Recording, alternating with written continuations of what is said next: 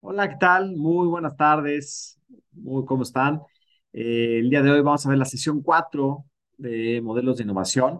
Y para eso quiero empezar como siempre, voy a compartir la pantalla.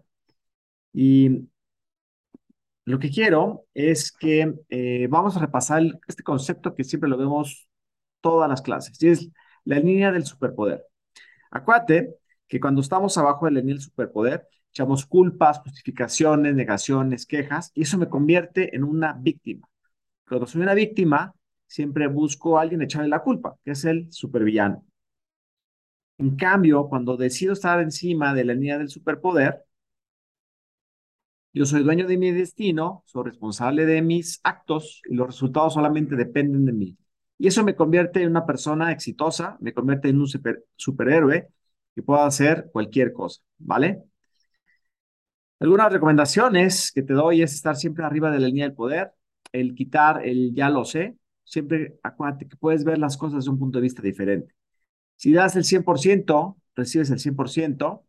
Toma notas. Aquí tengo yo mi cuaderno y mi pluma. Toma notas, de preferencia con colores, y apunta los momentos eureka, esos momentos que dices que valen la pena, una idea brillante. Evita las distracciones, pon tu celular en modo avión, para que no te esté distrayendo. Diviértete. Acuérdate que siempre es importante el hablar en primera persona. Y acuérdate que tenemos las consecuencias, pero pues, el día de hoy no aplica, ¿vale? El primer concepto que te quiero platicar es el Ikigai. No sé si has escuchado de esto, que es la razón del ser. Y es la conjunción de 4 áreas en tu vida. La primera área es lo que amas hacer. La segunda área es lo que haces bien. Y cuando se juntan lo que amas hacer con lo que haces bien, ahí viene la pasión.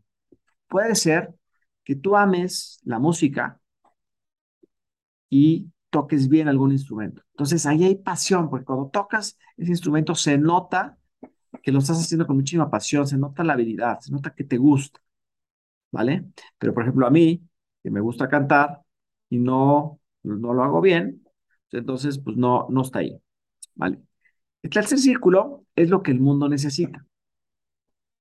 Y puede ser que ames hacer algo y que el mundo lo necesita. Y ahí es una misión. Es ahí la misión que tienes tú en tu vida.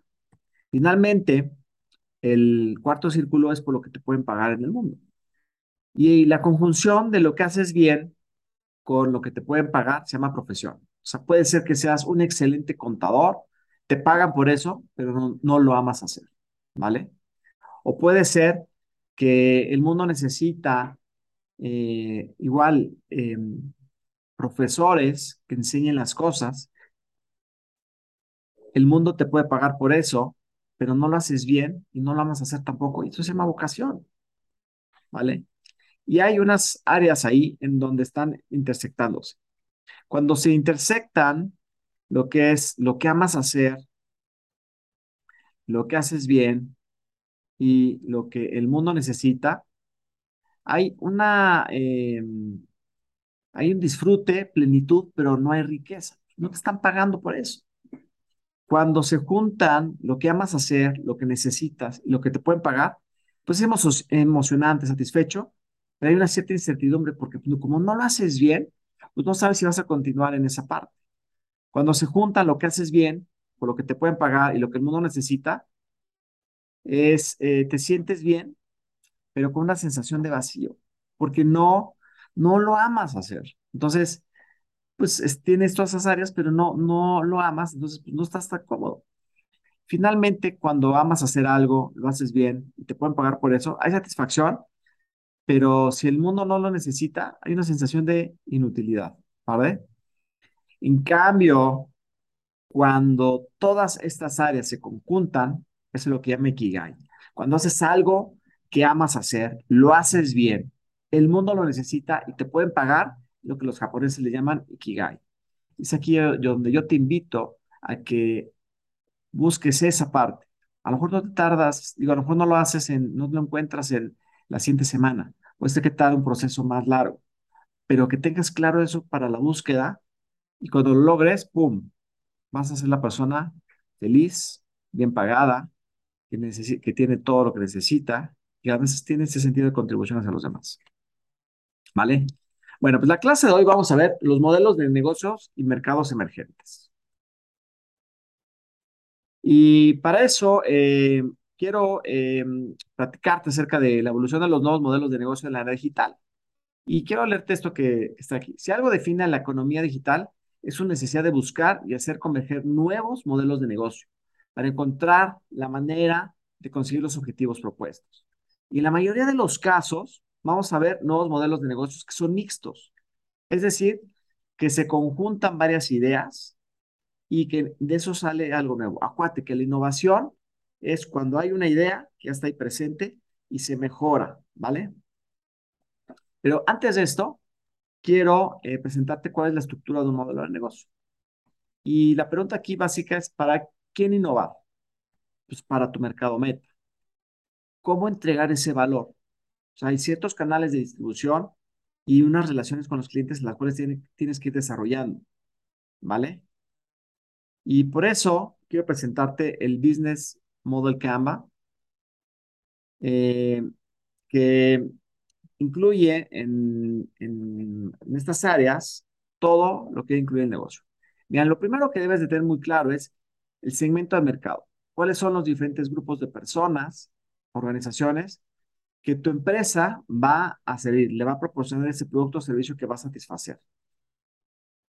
Puede ser que lo tengas tan diferenciado como decir, a ver, vamos, le voy a satisfacer a hombres entre 40 y 60 años y mujeres entre 25 y 38 años. Lo puedes tener así de claro o un poco más amplio, ¿no? Decir, por ejemplo, hombres y mujeres que vivan en México, que tengan un ingreso superior a, ¡pum! Lo segundo que debes de tener considerado es cuál es la propuesta de valor. O sea, cuál es el producto que tienes y servicio, pero además, ¿qué le estás resolviendo a los consumidores? ¿Qué problema le estás resolviendo a tus consumidores? ¿Qué necesidad estás satisfaciendo? ¿Te acuerdas que habíamos visto esta parte? Que es sumamente importante el tener claro qué problema estás satisfaciendo, porque de esa forma tú le agregas valor a las personas, ¿sí? El tercer punto es cómo se lo vas a entregar, cuáles son los canales, cómo vas a hacer esa comunicación para que tu propuesta de valor llegue hacia ellos. Y acuérdate que aquí tenemos muchos canales, que puede ser, por ejemplo, digital nada más, puede ser a través de ciertas tiendas, puede ser a través de tiendas demo, a través de algún tercero, de un mayorista, de un distribuidor. ¿Cuáles son los medios de comunicación que vas a utilizar? Radio, televisión, posiblemente internet. El cuarto punto es, ¿cómo va a ser esa relación con tus consumidores? Exactamente, ya una vez que te han comprado, ¿cómo vas a mantener esa relación? O sea, ¿qué les vas a estar dando para que sigan contigo y no se vayan con alguien más? Y es sumamente importante, porque acuérdate, un cliente lo tienes, lo vas creciendo, lo vas construyendo, y te sale muchísimo más caro perder a un cliente que consigue uno nuevo. Entonces, si ya tienes a un cliente, pues le puedes seguir tú ofreciendo valor, le puedes seguir ofreciendo productos, nuevos servicios. Entonces, ¿cómo vas a dar esa, cómo vas a crear esa relación con tus clientes? ¿Qué experiencias les vas a dar? ¿Vale? El quinto punto es relacionado al flujo efectivo. O sea, estamos hablando de las ventas. ¿Cómo vas a generar esas ventas para que tú puedas mantener toda tu operación? Porque acuérdate, si no tienes ventas, no vas a poder crecer, no va a poder avanzar la empresa. Entonces, a través de lo que le estás agregando de valor, ¿cómo vas a monetizarlo? ¿Cómo vas a exactamente vender ese producto o servicio? Sexto punto son los recursos clave, ¿no? Aquellos activos que requiere tu negocio para que funcione tu modelo de negocio. Y puede ser a lo mejor, desde a lo mejor patentes, que pueden ser a lo mejor que tengas algún tipo de infraestructura, una aplicación en tu teléfono. ¿Cuáles son esos recursos claves que necesitas tener para poder entregar ese producto, ese servicio, que le estés agregando valor a tu consumidor? ¿Vale? El 7 son las actividades clave. ¿Qué es lo más importante que vas a hacer? Son actividades de marketing, son actividades de ventas, es todo la logística para entregarlo. Por ejemplo, Amazon, una de las actividades clave es la logística para poder entregar los productos en tiempo. ¿Cuáles son 8 tus socios claves? Es decir, tus proveedores, pueden ser socios en el negocio, socios comerciales. Si te acuerdas que una de las innovaciones era el que tú pudieras distribuir a través de un tercero, de la red que tuviera algún tercero, entonces puedes aprovechar eso, ¿no? Exactamente, también que crees una relación con tus proveedores, que te puedan a lo mejor dar crédito. Eso es sumamente importante. Y finalmente, 9 son la estructura de costos, sumamente importante. ¿Cuáles son los costos fijos, los costos variables? Todos los costos que describen tu operación para que puedas estipularlo bien y de esa forma tu modelo sea rentable. Entonces, si lo vemos en preguntas, el qué es la propuesta de valor que estás dando, ¿sí? ¿A quién? Es toda esta parte del segmento, la relación que estás llevando, incluso hasta cómo vas a estar distribuyendo. El cómo son esas actividades clave y los socios clave. Y el cuánto es tanto tu estructura de ingresos, que son los flujos de efectivo, como la estructura de costos, ¿vale? Aquí responde las preguntas quién, a tu cliente, el qué, la oferta. Acuérdate, siempre presentamos ofertas a nuestros clientes. El cómo a través de la infraestructura y la viabilidad financiera, el cuánto. Entonces vamos a empezar a analizar cada uno de los puntos. Los canales de distribución. Es exactamente todos los puntos de contacto que vas a tener tú, tu empresa, con el cliente. Ya sea en digital, que puedas tener una tienda en línea, que tengas, por ejemplo, marketplaces como Amazon, Mercado Libre, que utilices algún distribuidor, por ejemplo, algún retailer, ¿no? Como Sam's, Costco, Walmart, o que tengas tus propias tiendas. Entonces, todo esto lo tienes que tener muy bien definido, ¿vale? Y exactamente es la forma en que vas a hacerle llegar a tus clientes tu producto. En la relación con tus clientes, tienes que considerar varias cosas. Por ejemplo, si vas a dar una asistencia personal, si va a ser personalizada y dedicada, vas a autoservicio, vas a tener servicios automatizados, vas a tener comunidades o vas a hacer co-creaciones. Y esto te va a ayudar también a definir cuál es ese valor, cómo se lo entregas y cuál es la experiencia que va a tener tu cliente. Vamos a hacer un análisis rápido de, por ejemplo, Uber en este Business Model Canvas. Fíjate, en los clientes tenemos los usuarios, la gente que toma los viajes y son definidos las personas que necesitan viajar. Pero también están los conductores, la gente que necesita ganar dinero manejando. Fíjate, qué chistoso, ¿no? Tienen 2 segmentos muy diferentes al cual está satisfaciendo Uber. La relación con sus clientes es a través del sistema de ranking que tiene. Evalúas tú como cliente al conductor y el conductor también evalúa al usuario. Los canales, tanto para los usuarios como para los conductores a través de la app.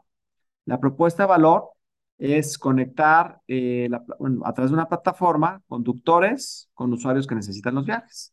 Que sea una forma fácil, donde sea, a cualquier hora, de bajo costo, con diferentes segmentos, ¿no? De los más lujosos, que es el Black.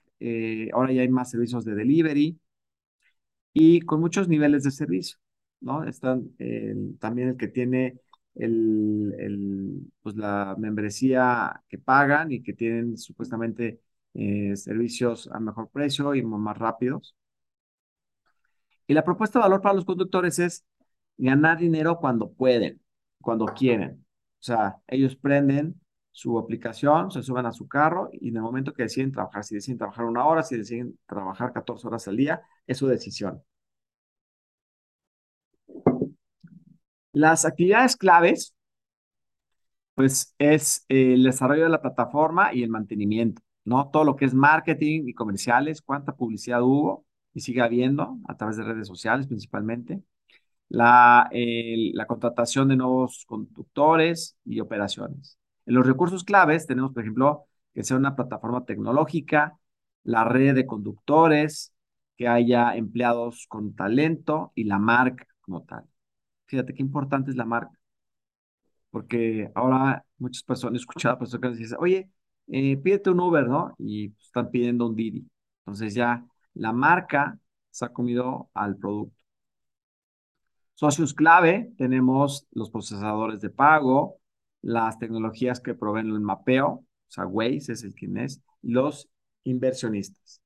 En la parte de los costos, pues está las nóminas de los clientes, los pagos a los conductores, todas las comisiones legales, todo lo que se paga de marketing y publicidad, los costos por sí de la plataforma. Y cómo generan ellos los ingresos es a través ya sea de kilometraje o el tiempo y también todos los cobros de tarifas extras cuando está pues a todo lo que da, ¿no? La demanda.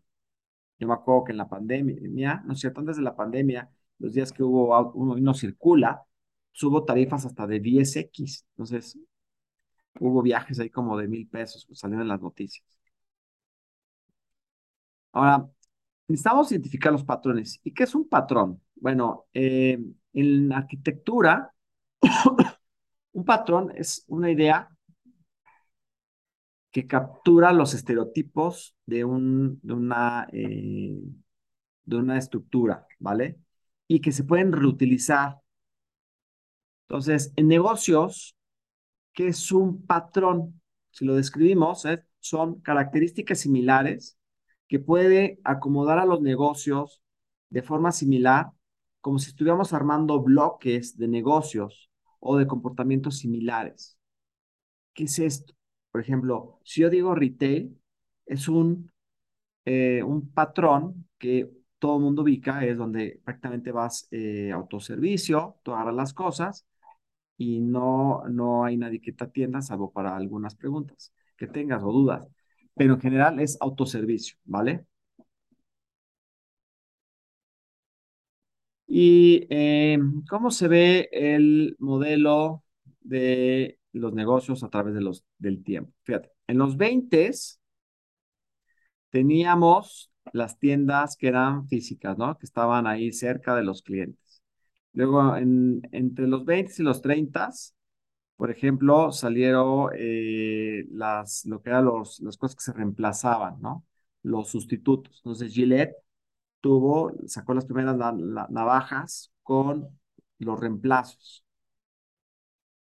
En los 50s empezaron a ver todo lo que son las organizaciones que tenían innovación en marketing, donde tenían una administración, y es donde surgió esta cadena famosísima de hamburguesas, McDonald's, que la clave de ellos fue los procesos en un principio y después se volvió en real estate, ¿vale?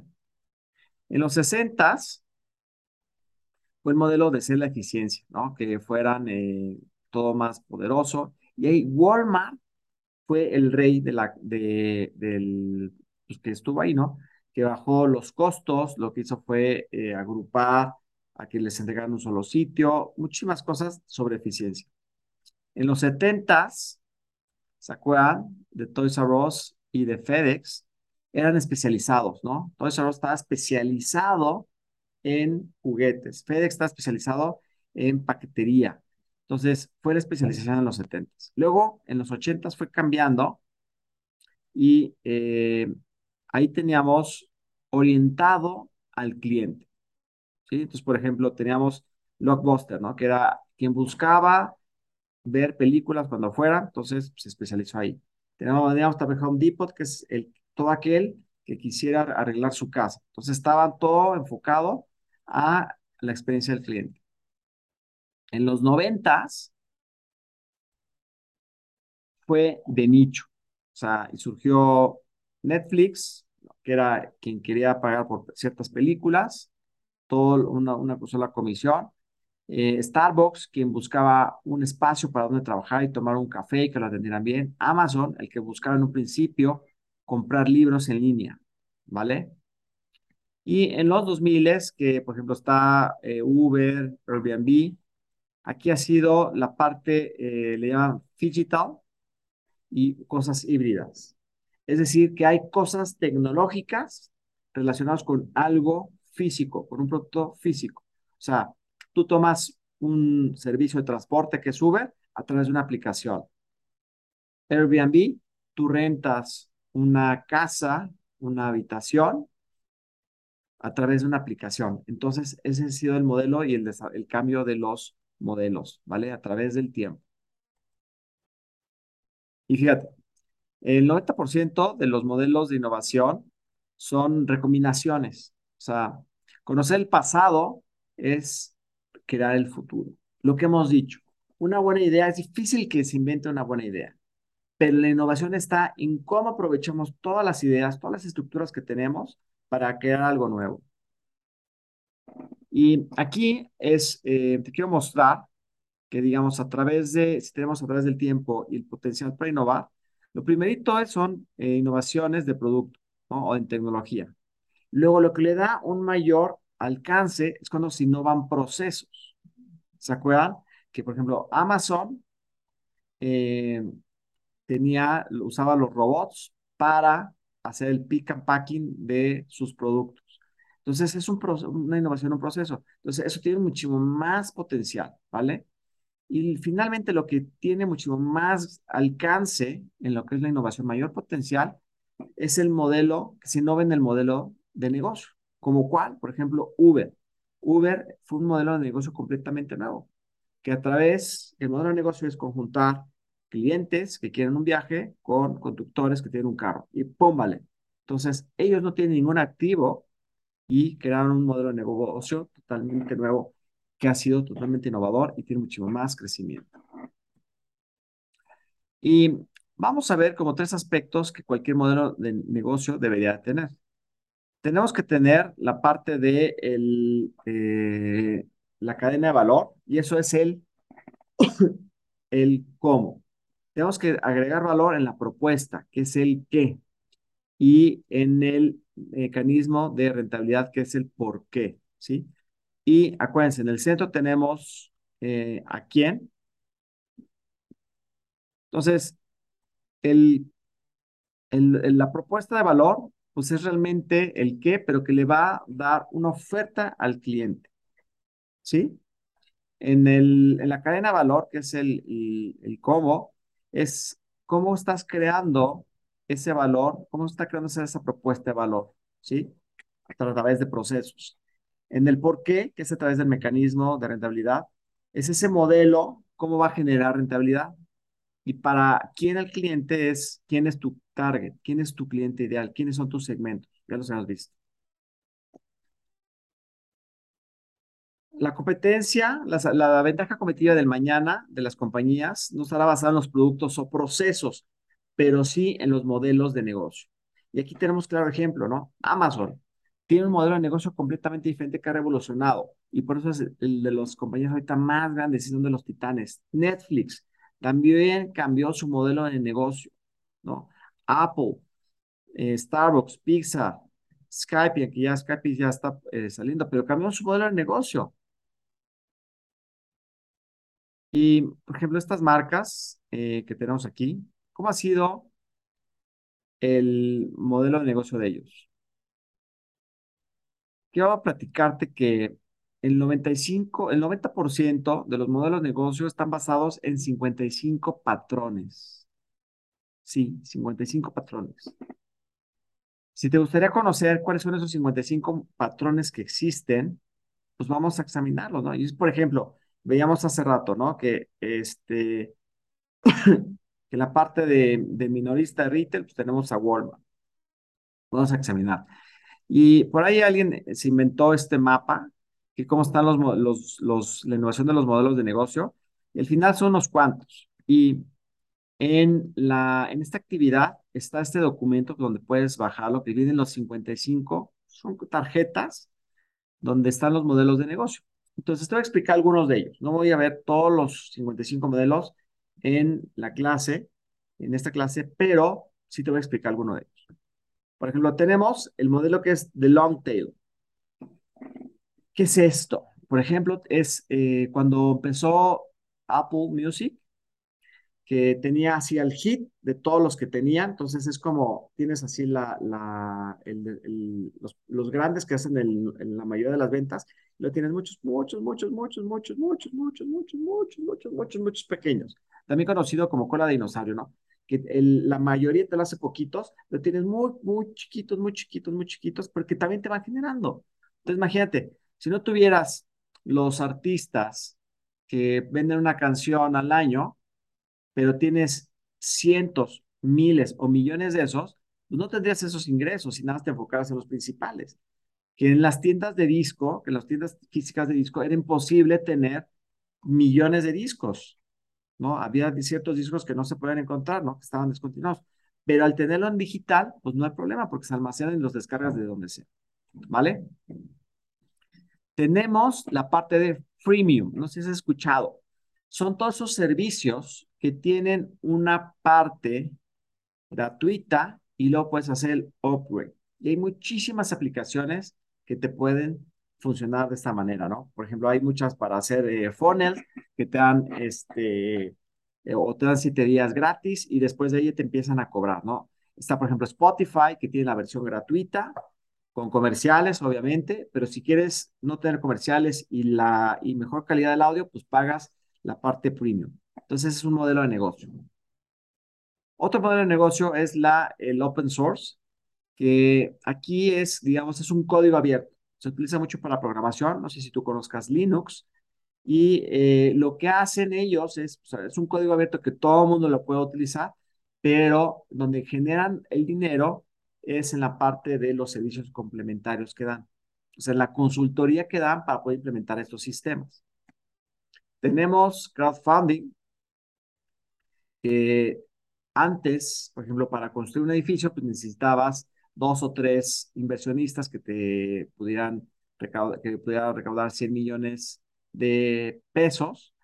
Y ahora con la parte de crowdfunding, puedes bajar, en vez de tener un proyecto de 100 millones, puedes tener un proyecto de 10 millones o de 1 millón. Y en vez de necesitar esos tres grandes no les va a interesar un proyecto tan chico. Y hay una gran cantidad de personas que pueden invertir a lo mejor desde 10,000 pesos o 100,000 pesos, y que con todos ellos puedes recopilarlo para hacerlo en alguna causa, para construir algo. Por ejemplo, está la plataforma de 100 ladrillos. Tenemos otro modelo de negocio que es el cross-selling, que es venta de productos complementarios. Como cuál, por ejemplo, Oxxo. Oxxo sacó su Oxxo Gas, ¿no? Y tiene sus pagos ya. Entonces, tú vas a Oxxo y uno de los productos que tienen ahí como de cross-selling son todos los pagos. Y eso les ha generado millones de ingresos. O sea, todas esas comisiones que la gente va a pagar, la luz o va a hacer transferencias, ¡pum!, les ha generado millones. Y en realidad, lo inicial del Oxxo era una tienda de conveniencia. El punto uno, un ejemplo número 6 son las franquicias, ¿no? Que esas, seguramente estás más familiarizado, que es, por ejemplo, Starbucks, McDonald's, que lo que sucede es, haces todos tus procesos y le vendes el uso de esos procesos, incluso le puedes vender la materia prima a tus franquiciatarios, y de esa forma mantienes la calidad, porque luego hay muchas franquicias que más venden el nombre con unos manuales de cómo hacerlo, y la calidad no es la misma. Pero si tú te encargas de que los productos y servicios, o sea, que la gente esté bien capacitada a través de los servicios, pero que los productos, la materia prima, tú se la provees, vas a mantener un estándar de calidad, ¿vale?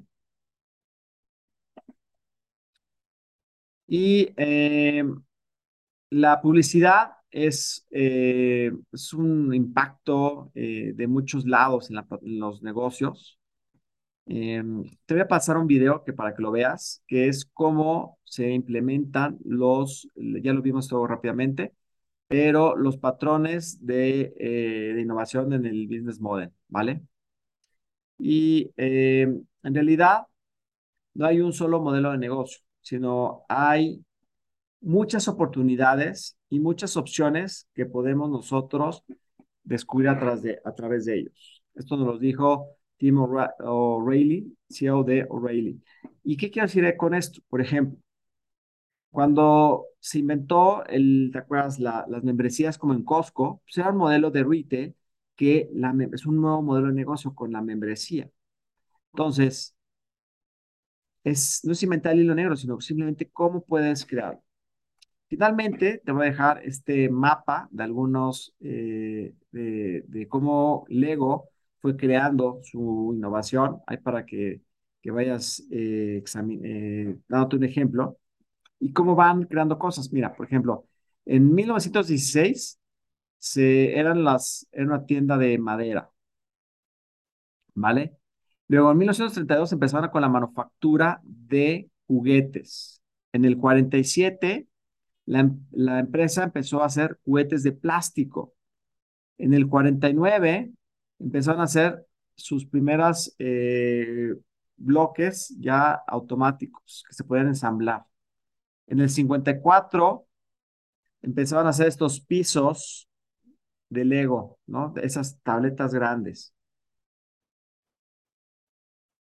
En el 58 ya hubo la patente de los bloques, que se conocen tal cual como hoy. En el 61 se inventó la rueda en Lego, la rueda de Lego. En el 68 se abrió el primer parque de Legoland, ¿sí? En el 66 hizo el primer tren de Lego. En el 69 el primer Duplo System, que son así más grandes. En el 77 se lanzó el Technic, que son como ya esos más avanzados, que son naves o carros que ya tienen sistemas, prácticamente una réplica de un modelo de escala. En el 78 se introdujeron las minifiguras. En el 98 los Mindstorms. En el 99 Star Wars. En el 2005, los Legoland, que están en Merlin. En el 2012, sacaron la línea de El Señor de los Anillos. En 2014, hasta el 2014 hizo la película. Y pues en el 2018 se hizo el 60 aniversario de los bloques de Lego, ¿vale? Pues espero que te hayas llevado mucho valor sobre esta clase de los modelos de negocio. Es sumamente importante porque con este canvas de los modelos de negocio puedes empezar a aplicarlo a cualquiera y es muy fácil porque en una sola hoja tienes toda la concepción de cómo es tu negocio. Y ahí puedes ver rápidamente quién es tu cliente, qué es lo que le estás ofreciendo, cuáles son las actividades claves, el cómo y a través también de todo lo que son los costos y recursos donde estás generando ingresos, ¿vale? Acuérdate de hacer la tarea porque lo vamos a ver para la siguiente clase. Que estés muy bien. Chao.